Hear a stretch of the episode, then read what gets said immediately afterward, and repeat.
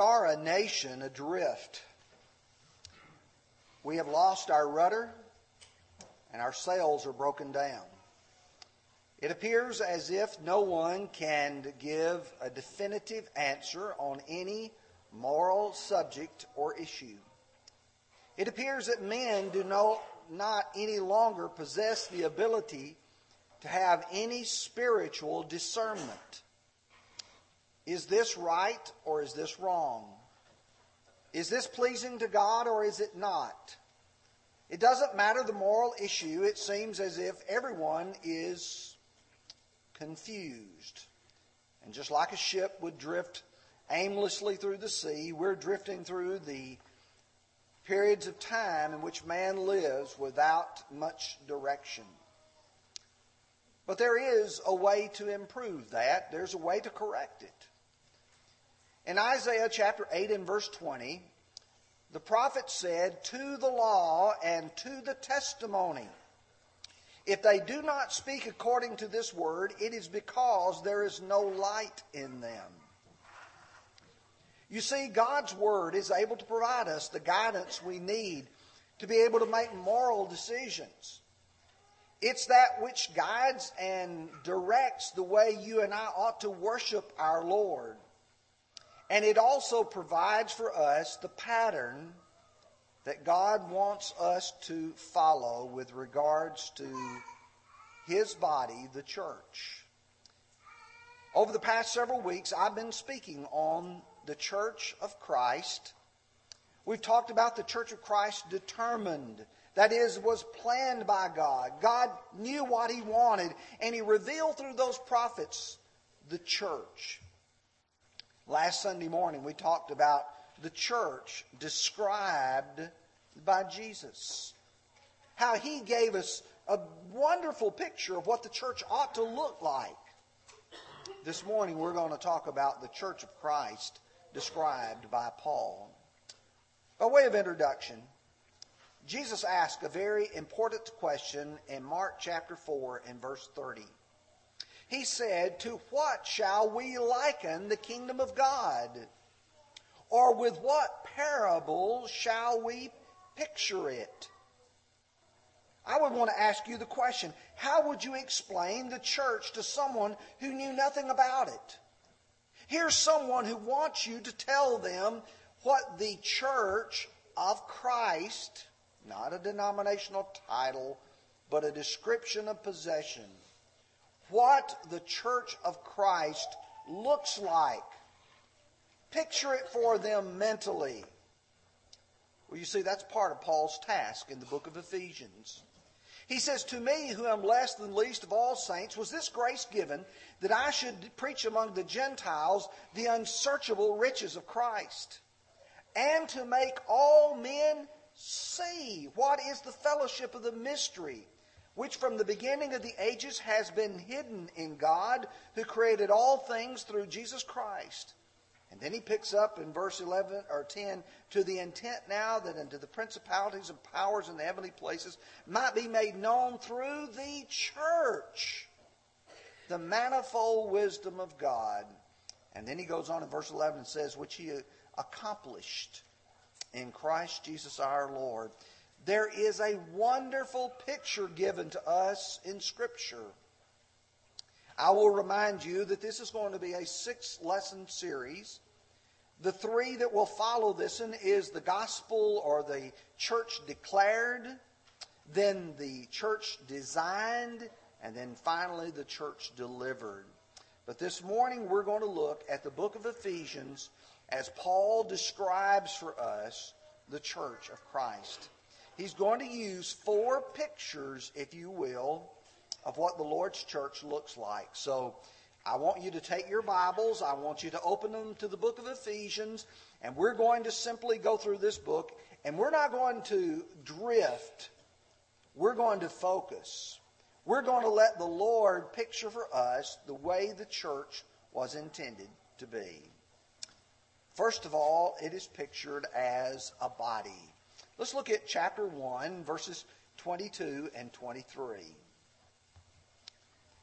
And he put all things under his feet and gave him to be head over all things to the church, which is his body, the fullness of him who fills all in all.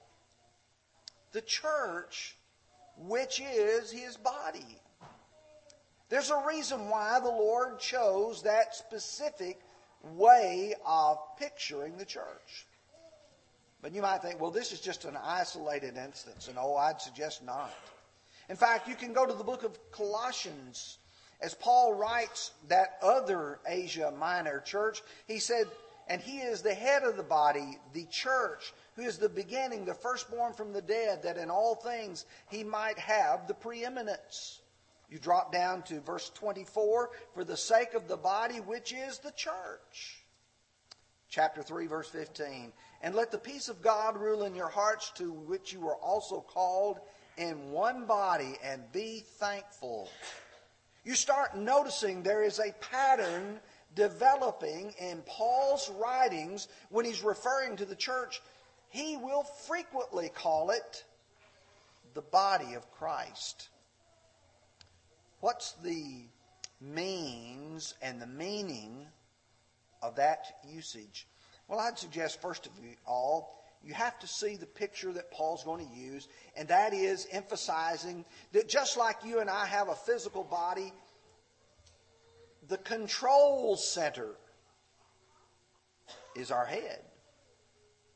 It's where our brains are located. And it is that which sends directions to the rest of the body. And that's the way that the Bible will speak of the church. Notice, for instance, with me, Ephesians chapter 5, verses 23 and verse 30. For the husband is head of the wife, as also Christ is the head of the church, and he is the Savior of the body. Verse 30 For we are members of his body, his flesh, and of his bones.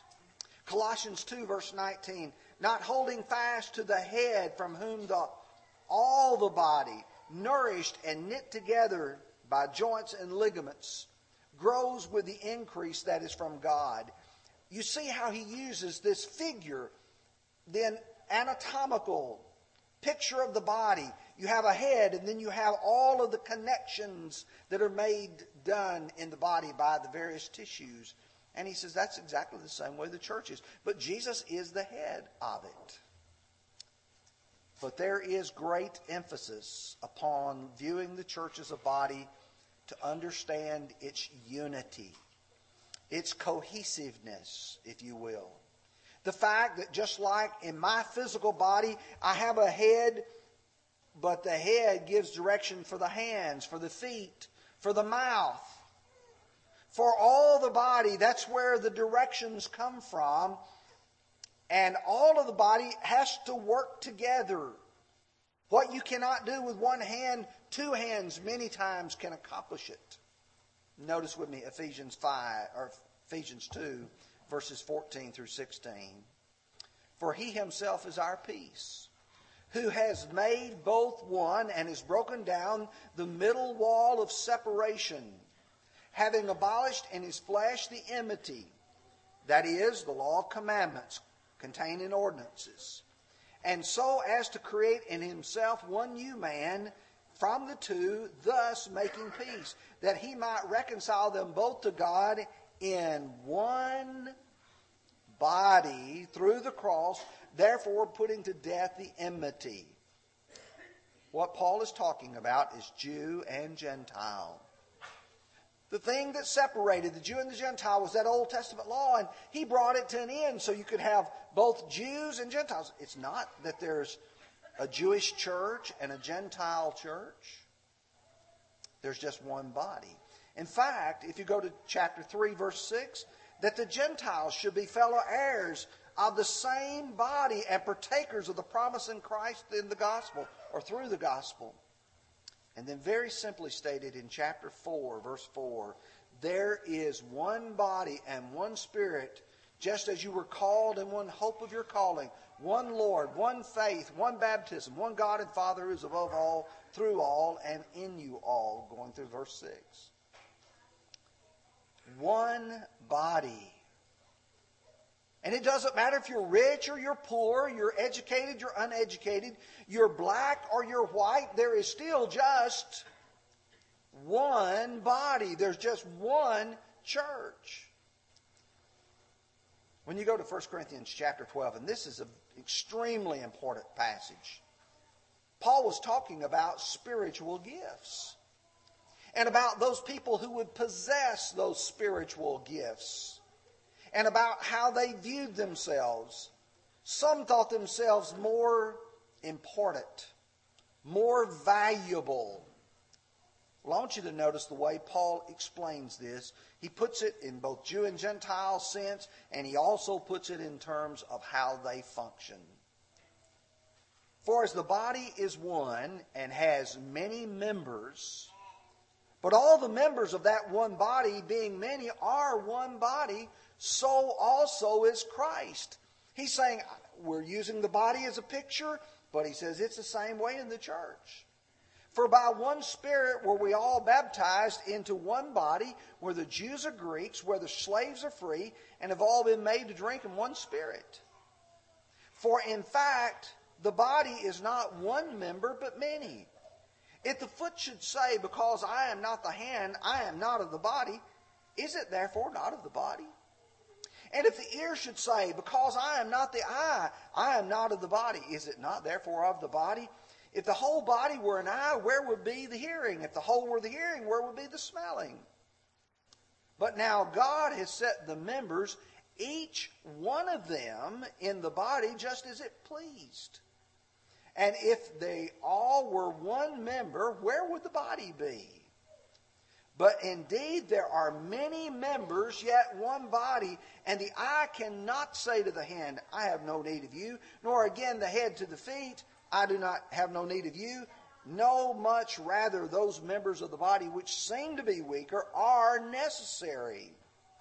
And those members of the body which we think to be less honorable, on these we bestow the greater honor and our unpresentable parts have greater modesty, but our presentable parts have no need. But God composed the body, having given greater honor to the part that lacks it, that there should be no schism in the body, but that the members should have the same care for one another. And if one member suffers, all the members suffers with it. And if one member is honored, all members rejoice with it. Now you are the body of Christ and members individually. Do you see what his point is? He's saying you look at the spiritual body and we all have different functions. But we're not working against one another, we're working together. The emphasis upon the unity of the body of Christ. So many people have come away with this view that if someone else does something and they get honor for it, that somehow I must degrade them for that. That's not the case at all. When the Lord's church succeeds, we all succeed who are part of that body. When the Lord's church suffers, we all suffer for that. The second figure that he's going to use is that of a building. If you go with me now to chapter 2, let's look at verses 20 through 22. Having been built on the foundation of the apostles and prophets, Jesus Christ himself being the chief cornerstone, in whom the whole building being fitted together, grows into a holy temple in the Lord, in whom also you are being built together for a dwelling place of God in the Spirit. Now, I want you to picture in your mind. It's as if God is somehow taken this foundation, and Jesus is the cornerstone. He's that which everything is measured from. Everything is squared or leveled from him. And he says, This is being built up, a holy building. In fact, it's becoming a temple in which God's Spirit would dwell. There's so many other passages to which one could go, but let me refer you to some in the book of 1 Corinthians, chapter 3. Paul's going to use the same figure with the Corinthians. He says to them in verse 9, 11, and 16 and 17, For we are God's fellow workers. You are God's field. You are God's building. And then he follows through with that same theme from the book of Ephesians. For no other foundation can anyone lay than that which is laid, which is Jesus Christ. And then you drop down to verses 16 and 17. Do you not know that you are the temple of God? And that the Spirit of God dwells in you. If anyone defiles the temple of God, him will God destroy. For the temple of God is holy, which temple you are. There's so much in that, folks. Viewing God's church as a building, as a temple. Now, let me add to that 1 Peter chapter 2, verses 4 through 8. Same thought. He says, coming to him as to a living stone, rejected indeed by men, but chosen by God and precious. Now, here's the key phrase you also, as living stones, are being built up a spiritual house. We are living stones in the building of God. We're a part of it. Just like if you look around, there are concrete blocks, there's wood pillars. Every part of this building has some sort of function. And it's necessary. We need to realize that this is a place where God dwells. Hebrews chapter 3, verses 4 through 6, the Hebrew writer makes a very important point. We often use it with regards to the creation of this world, but it actually refers to the church. For every house is built by someone, but he who built all things is God. And Moses indeed was faithful in all of his house as a servant for a testimony of those things which will be spoken afterward. But Christ as a son over his own house, whose house we are. Do you see it is this is the Lord's house. That's the reason why it's called the church of Christ. It's his, it belongs to him. And if you are a living stone in that house, you're a part of it and you have a function and you have a place. The church as a temple should reflect a place of worship. When we gather together here as not just as a body, but as a building, a spiritual building, this is a place where we get together and we offer our worship, our devotion to God, just as much as they did in that temple of the Old Testament times.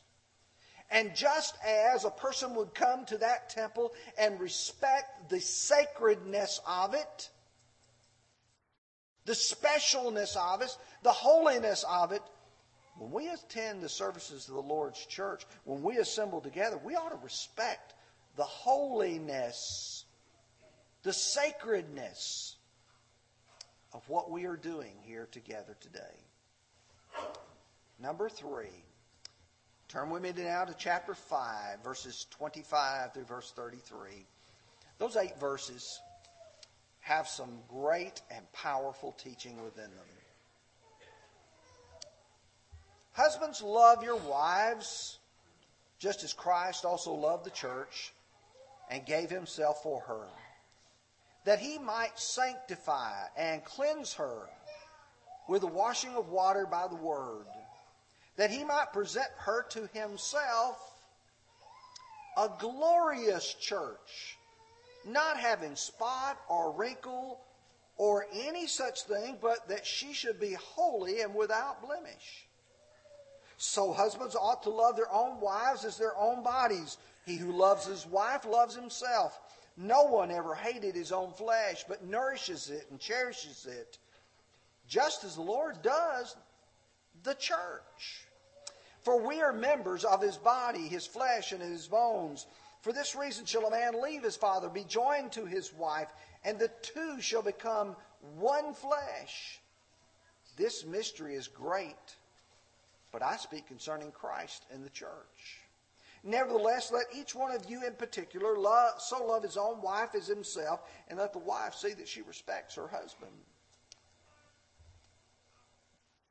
If you're thinking like a preacher, you're thinking, oh, there's a whole sermon right there. All the points and principles are found right in that passage. You can preach two different kinds of sermon. You can preach the husband and wife relationship, which is certainly revealed there. But more importantly, I want you to notice what he says in verse 32 that Brother Ferris read to us earlier. This is a great mystery, but I speak concerning Christ and the church. The main thrust of this passage is not the husband and wife, but Christ and his church. And the church is the beautiful bride of Christ. This theme was borrowed from the Old Testament. I could take you through a number of Old Testament passages where God looks at Israel as his wife. Let me just give you two passages which I think are proof enough. Jeremiah 3, verse 14. Return, O backsliding children, says the Lord, for I am married to you. Just like a, a, man and a woman are married, God said to Israel, I'm married to you. Isaiah 54 and verse 5 For your Maker is your husband. That's the reason why in the book of Hosea, as God takes the life of Hosea and parallels the adultery of Gomer, God looks at Israel and says, You've committed adultery as well. You've not been faithful to me. We come to the New Testament, though, and the church is the beautiful, no spot, no blemish, no wrinkle. But let me take you to some passages which I think are just wonderful because they take this theme and they really expound upon it. You go to John chapter 3 and verse 29. John the Baptist is there, and there are people who are questioning him. Are you the Christ? No, I'm not the Christ. What are you doing then? I'm the voice of one crying in the wilderness, make straight the paths of the Lord. But John is now on the decrease and Jesus is on the increase. Doesn't that bother you, John? No, it doesn't bother me. Notice the way he reflects it. He who has the bride is the bridegroom. But the friend of the bridegroom who stands and hears him rejoices greatly when he hears because of the bridegroom's voice. Therefore, the joy of mine is fulfilled. John is putting it like this I'm just the best man. The wedding is about the groom and the bride. And I'm here just as the best man. And what I am thrilled at is when I hear the groom's voice because I know the wedding's about to take place. John was making it plain and clear. It's about Jesus and it's about his body. It's about his bride, the church.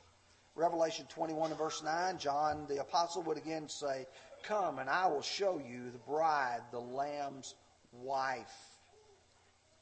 2 Corinthians 11 and verse 2, Paul would write, For I am jealous over you with a godly jealousy, for I have betrothed you to one husband that I may present you as a chaste virgin to Christ. There's some meaning in this that we are the bride of Christ. That just like that bride on her wedding day wants everything to be perfect. She's wearing white for her purity. She wants her hair fixed perfectly.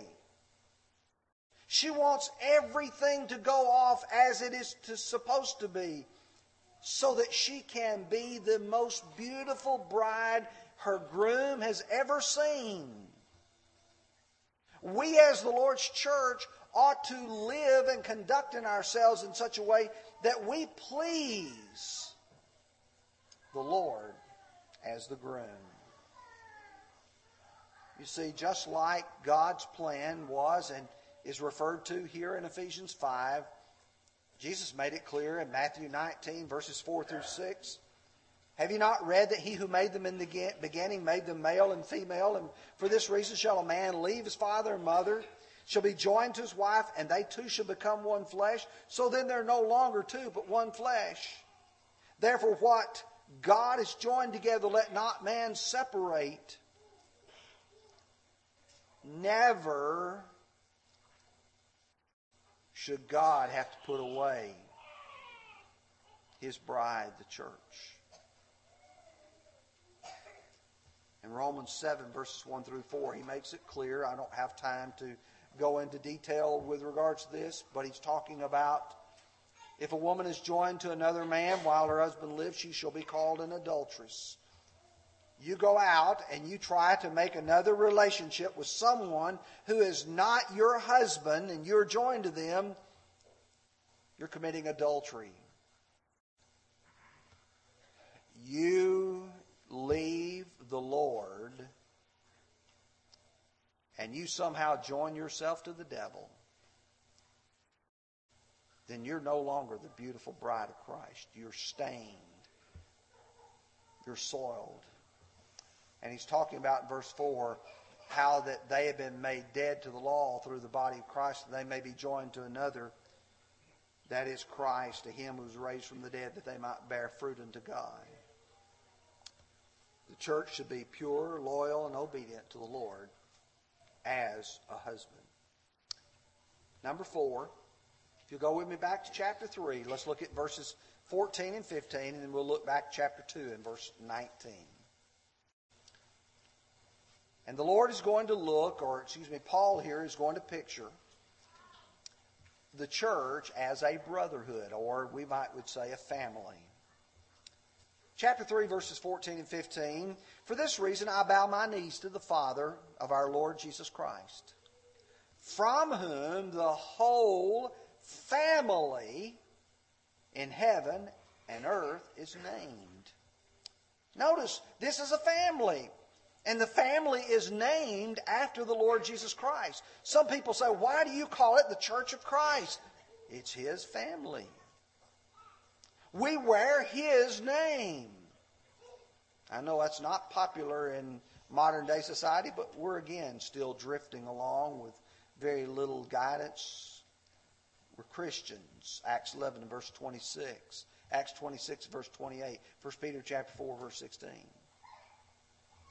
Verse 19 of chapter 2. Now therefore you're no longer strangers and foreigners, but fellow citizens with the saints and members of the household of God.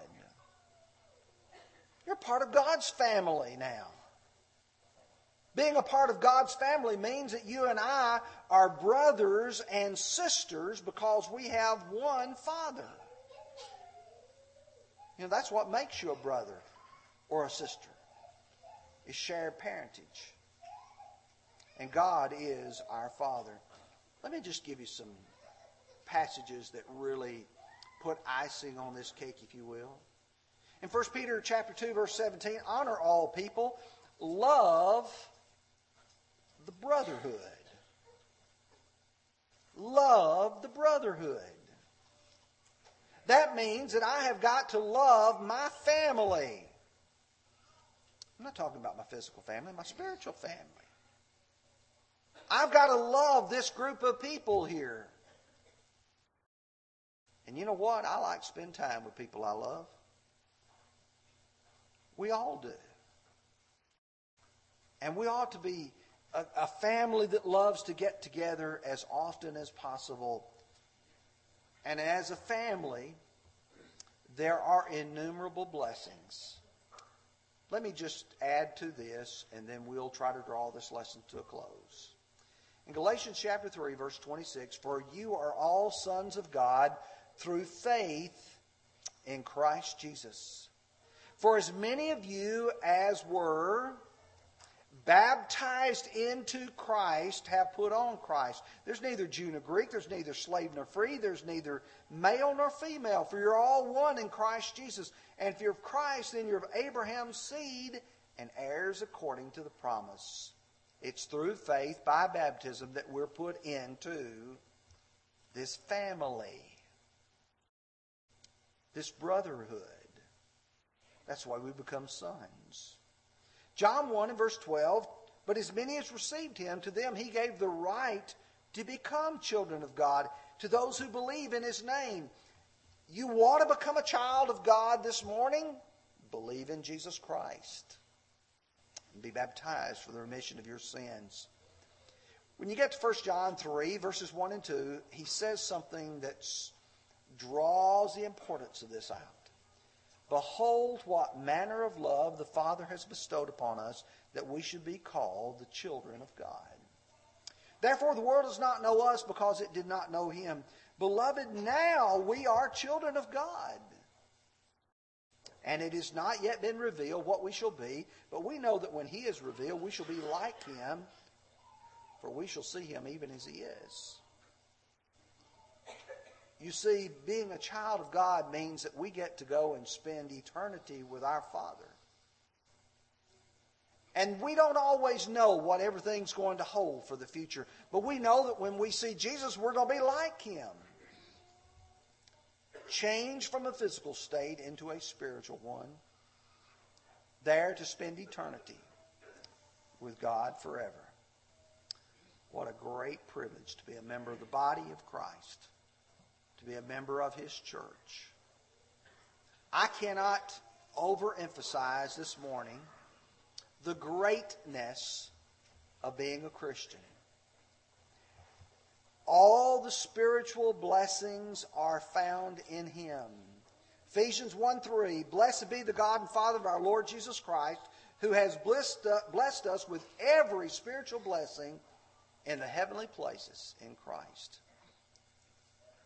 Your salvation depends upon being in Christ. You can be a part of that great group of saved people whom Paul refers to in the book of Ephesians as the saints. We're going to sing this song of encouragement. If you need to become a Christian or as a child of God to come back home, we want to urge you to do so as together we stand and sing.